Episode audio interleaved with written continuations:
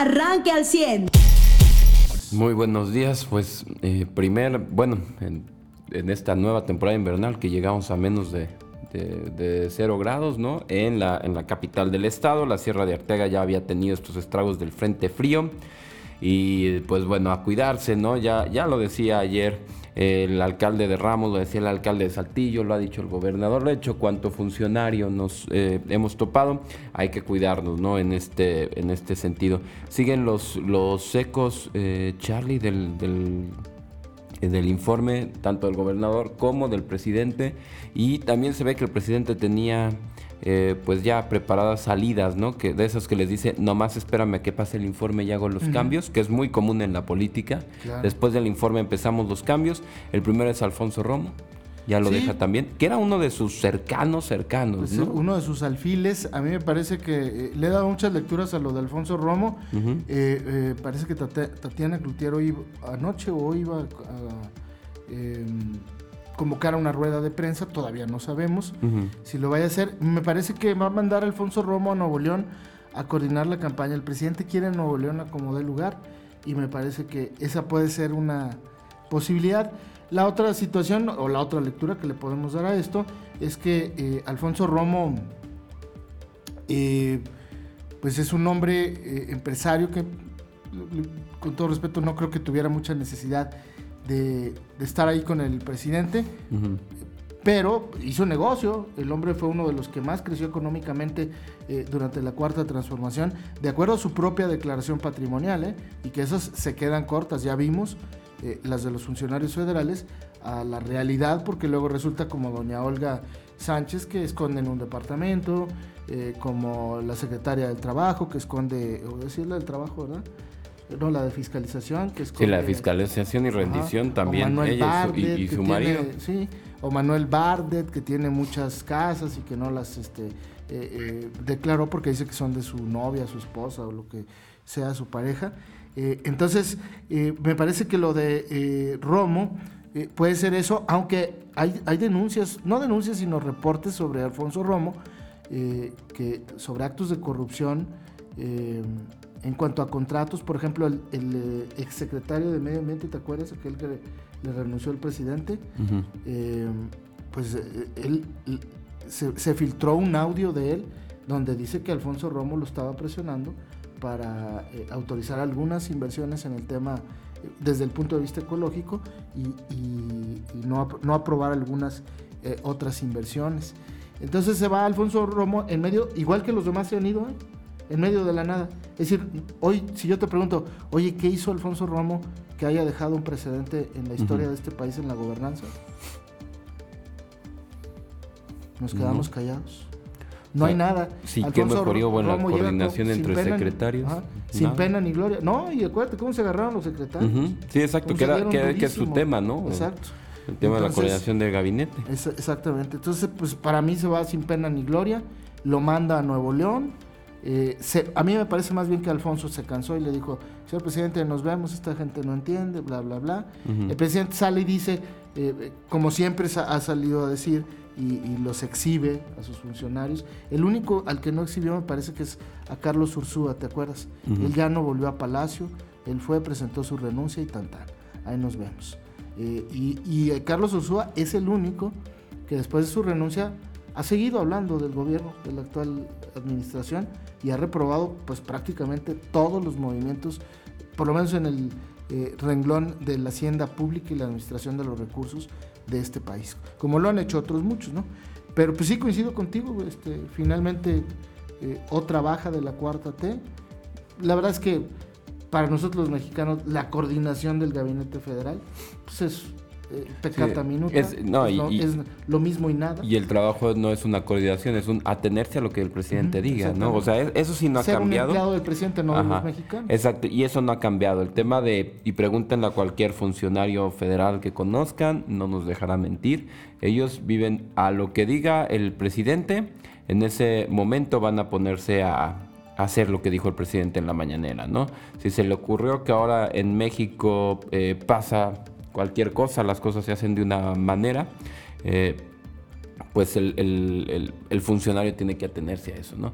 Si es una cuestión difícil de, trabajo, Eh, no veo tampoco un cambio, como tú lo, bien lo señalabas, no esto es un cambio que obedece a cuestión política, no obedece a un proyecto para el 2021, no obedece a una estrategia para cambiar algo dentro de las crisis que está atravesando México, porque independientemente de qué afiliación política o simpatía política tenga usted, México está atravesando unas crisis, eso es, eso es innegable, crisis de salud, crisis económica y crisis de seguridad. No es que el orden sea la importancia que tenga cada una, pero son las tres principales crisis que estamos teniendo. Después de esa va un problema que tenemos en materia de educación, que es toda una generación de niños en el, en el tema educativo que eh, pues no están adquiriendo las habilidades que deberían de tener. Más adelante a lo mejor platicamos con el secretario de Educación, ¿no? que es un tema también serio, porque pues eso en un futuro va a ser un bache educativo impresionante. Acuérdense, el, tema que hizo, por ejemplo, Fox, un ajuste de niños de, de, para el ingreso a primaria, después nos hizo unas generaciones sobrepobladas que fueron durante los siguientes eh, nueve años, después de que Fox salió, un problema para Calderón y para Peña. Ahorita estos niños que no van a, que no aprendieron o que no están adquiriendo todos los conocimientos, no estoy hablando señora de su hijo en particular, no lo tome personal, sino de toda la generación en general, eh, pues va a ser un problema que arrastren los siguientes eh, quizás dos presidentes, o bueno, a lo mejor le toca nada más a uno culminar según los grados, ¿no? los que estén estos estos niños empezando. Y, pero yo recalco, no veo un esfuerzo, y es lo que me preocupa, o nada que nos diga el 2021 va a tener una mejora en nuestro gobierno mexicano federal. ¿eh? Pues no, no, se observa, no se ve. Y pues el número de muertos de COVID-19 sigue aumentando en este país. Ayer nada más escucha usted 800. Imagínese, eh, si, no lo, si lo conoce, el Teatro de la Ciudad Fernando Soler, eh, con 800 personas sentadas muertas. El teatro tiene, el, día de ayer fueron 800. Eh, imagínese usted, es el teatro de la ciudad con 800 personas muertas sentadas. Eh, esa es la cantidad de personas que murió ayer en México y pudiera llenarse el teatro de la ciudad. Yo le voy a ser muy honesto, estoy casi seguro que se pudiera llenar el teatro de la ciudad, eh, porque pues las cifras ya ha reconocido el propio gobierno que están muy alejadas de la realidad.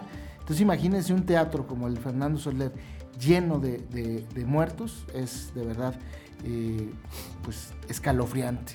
Eh, eh, el día de ayer más de 10.000 contagios y es increíble que el presidente pues salga a hablar lo, mismo que Gatel, a hablar de que las cosas están bien, de que el cubrebocas pues no es ninguna garantía, cuando la OMS dice lo contrario, es decir, está perdida la brújula, México está en un momento crítico, crítico de urgencia, ya, ya se lo dijo la Organización Mundial de la Salud, pero este hombre no lo quiere entender. Y pues el resto de los gobernantes están así, en stand-by.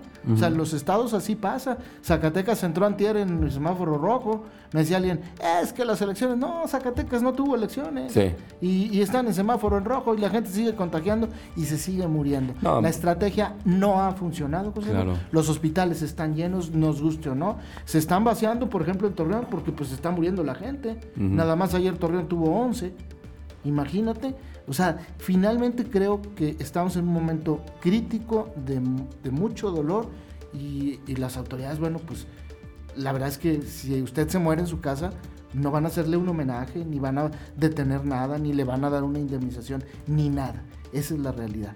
Alguien me puede decir, pues ahora el gobierno federal está dando lana. Estamos a siete meses de la pandemia.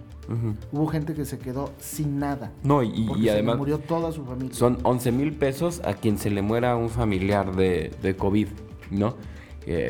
la verdad es que ya muerto, pues, o sea, finalmente te quedaste sin lana, te quedaste sin nada, te sirve para pagar lo que debías, pero el muerto ya está. No, no, no, pero a ver. Y el muerto ya no te va a generar. Sí, exacto. Ay, qué padre que ya me diste dinero para mi muerto, güey, me lo hubieras dado para metérselo en, medicamentos, en atención médica. Charlie, hoy veía un reporte, se han muerto 40 mil mexicanos de COVID en su casa.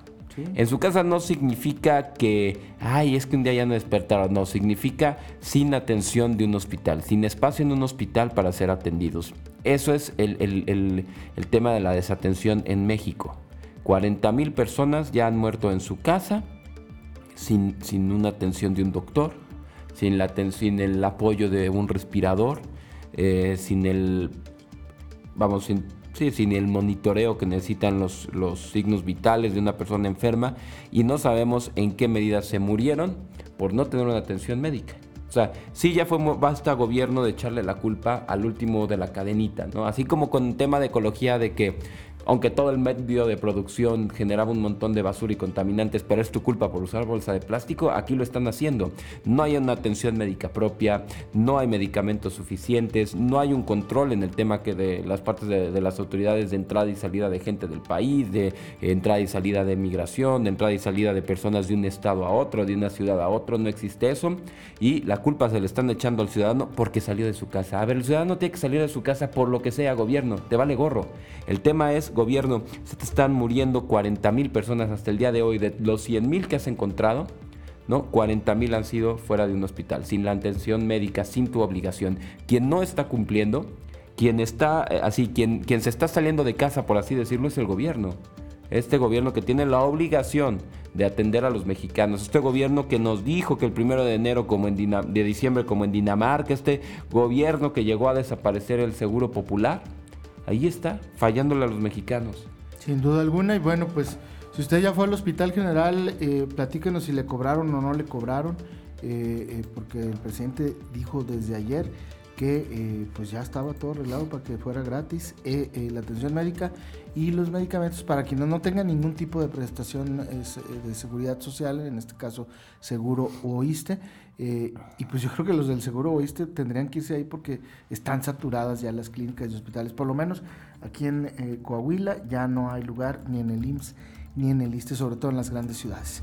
Bien, eh, y en los deportes, bueno, pues más adelante le vamos a platicar junto con nuestro amigo Manuel de León, el Meni, eh, eh, pues cómo quedó el, tema del fútbol americano, también el fútbol soccer, las Chivas, y hoy juegan los Pumas contra el Cruz Azul allá en la Ciudad de México, juegan en en Seúl, perdón, en, el Azteca exactamente. Esos dos equipos no van a salir de ahí de la Ciudad de México, es una buena noticia para ellos, eh, porque pues evitan el trajín del viaje, ¿no? Y en la NFL, como le decía el día de ayer, finalmente se repuso el partido entre eh, eh, Pittsburgh y los Cuervos, gana Pittsburgh, se impone a, los Cuervos, un Cuervos muy, muy diezmado, porque hay varios, varios jugadores de, con COVID que finalmente pues este han dejaron al equipo pues eh, pues mal, ¿verdad? O sea, casi, casi incompleto. Y el día de hoy hay juegos, me parece que ya es... Sí, el día de hoy... Sí, hoy hay un, juego de jueves o dos, ¿no? Los Vaqueros enfrentan a los Cuervos de Baltimore y Washington enfrenta a los Acereros de Pittsburgh. Va a estar bueno ese partido, van a salir eh, chispas. Y como decía, Dallas contra Baltimore. Ya los demás partidos son hasta el domingo. No, Charlie, pero, pero eso, ¿por qué pues, tenemos comparecencias más interesantes? No me digas eso. Ayer me mandaron toda la información. De... No, bueno, este... Eh, es que ayer fue turismo, bueno, finanzas, que era lo importante, pero estás de acuerdo de que, híjole, es que si no te prestas a la entrevista, pues, ¿qué hacemos nosotros, no? O sea, el chiste no es lo que tú quieras decir, pues no soy tu pues difusor. el chiste es te quiero preguntar las dudas que tengo Y además dan risa las cosas que mandan. sí, exacto. respeto, dan risa, así. Hoy va a estar el secretario de Vivienda y Ordenamiento Territorial, Jerico hablamos más uh Secretario de Inclusión y Desarrollo Social, ¿quién será? Es Saracho. Ah, Saracho también quiere ser diputado federal, ¿no? Pues sí puede ser. A ver si ya se despide. Secretario del Medio Ambiente, siempre va a ser Englantina Canales. ¿no? Es así como eh, Paquín en Protección Civil, Cultura con ¿No Camil. No, ya, ya, ya se quedaron para ahí, ¿no? Este, y secretario de Economía. Eh, Jaime Guerra, sí. sí, creo que suena interesante. Pero no sé por qué dice abajo document, no sé si va a enviar nada más documento por alguna cuestión. Y pues ya, ¿Cómo ves? Y tú hablando los dos sumamente importante. comparecencias tan eh, interesantes. No, no, perdóname. No, hombre, ya la gente ya entró en mood diciembre, claro que sí. No, hombre, pues hasta ellos. Sí, claro. Hasta ellos. o sea, con todo respeto, pero hasta ellos ya lo que quieren es y descansar, ¿no? Porque ha traído un trajín, hay que decirlo. Muchos funcionarios del eh, Estado han, traído un trajín. Muchos, ¿eh? no todos. Eso sí. Pero muchos. O sea, yo, yo sí espero, la verdad es que a los funcionarios que puedan tener vacaciones, obviamente siempre mantienes una guardia pues se den, o sea, en los negocios que se pueden tener vacaciones, pues se den, ¿no? O sea, me, me, refiero, por ejemplo, a personal médico, o sea, los que estuvieron en friega todo el, todo el año, que no este, descansaron, que tuvieron que doblar jornadas de trabajo y demás. Yo por ello espero que sí haya pues tiempo suficiente de descanso, ¿no? De cargar baterías, porque como que hay un, sentimiento ahí en el aire de que ya nomás que acabe el año. A ver, no es una cosa que iba eh, amarrada, ¿no? No era una, una maldición ineluctable del 2020. Es una cuestión que está pasando y va a seguir en el 2021, ¿no? Entonces, pues ojalá que sí sea este mes algo relajado para recargar baterías, porque para todos, ¿no? Usted ya está informado. Pero puede seguir recibiendo los acontecimientos más importantes en nuestras redes sociales. Nuestras páginas de Facebook son Carlos Caldito Aguilar, José Lo de Velasco y Mariano de Velasco. Al 100.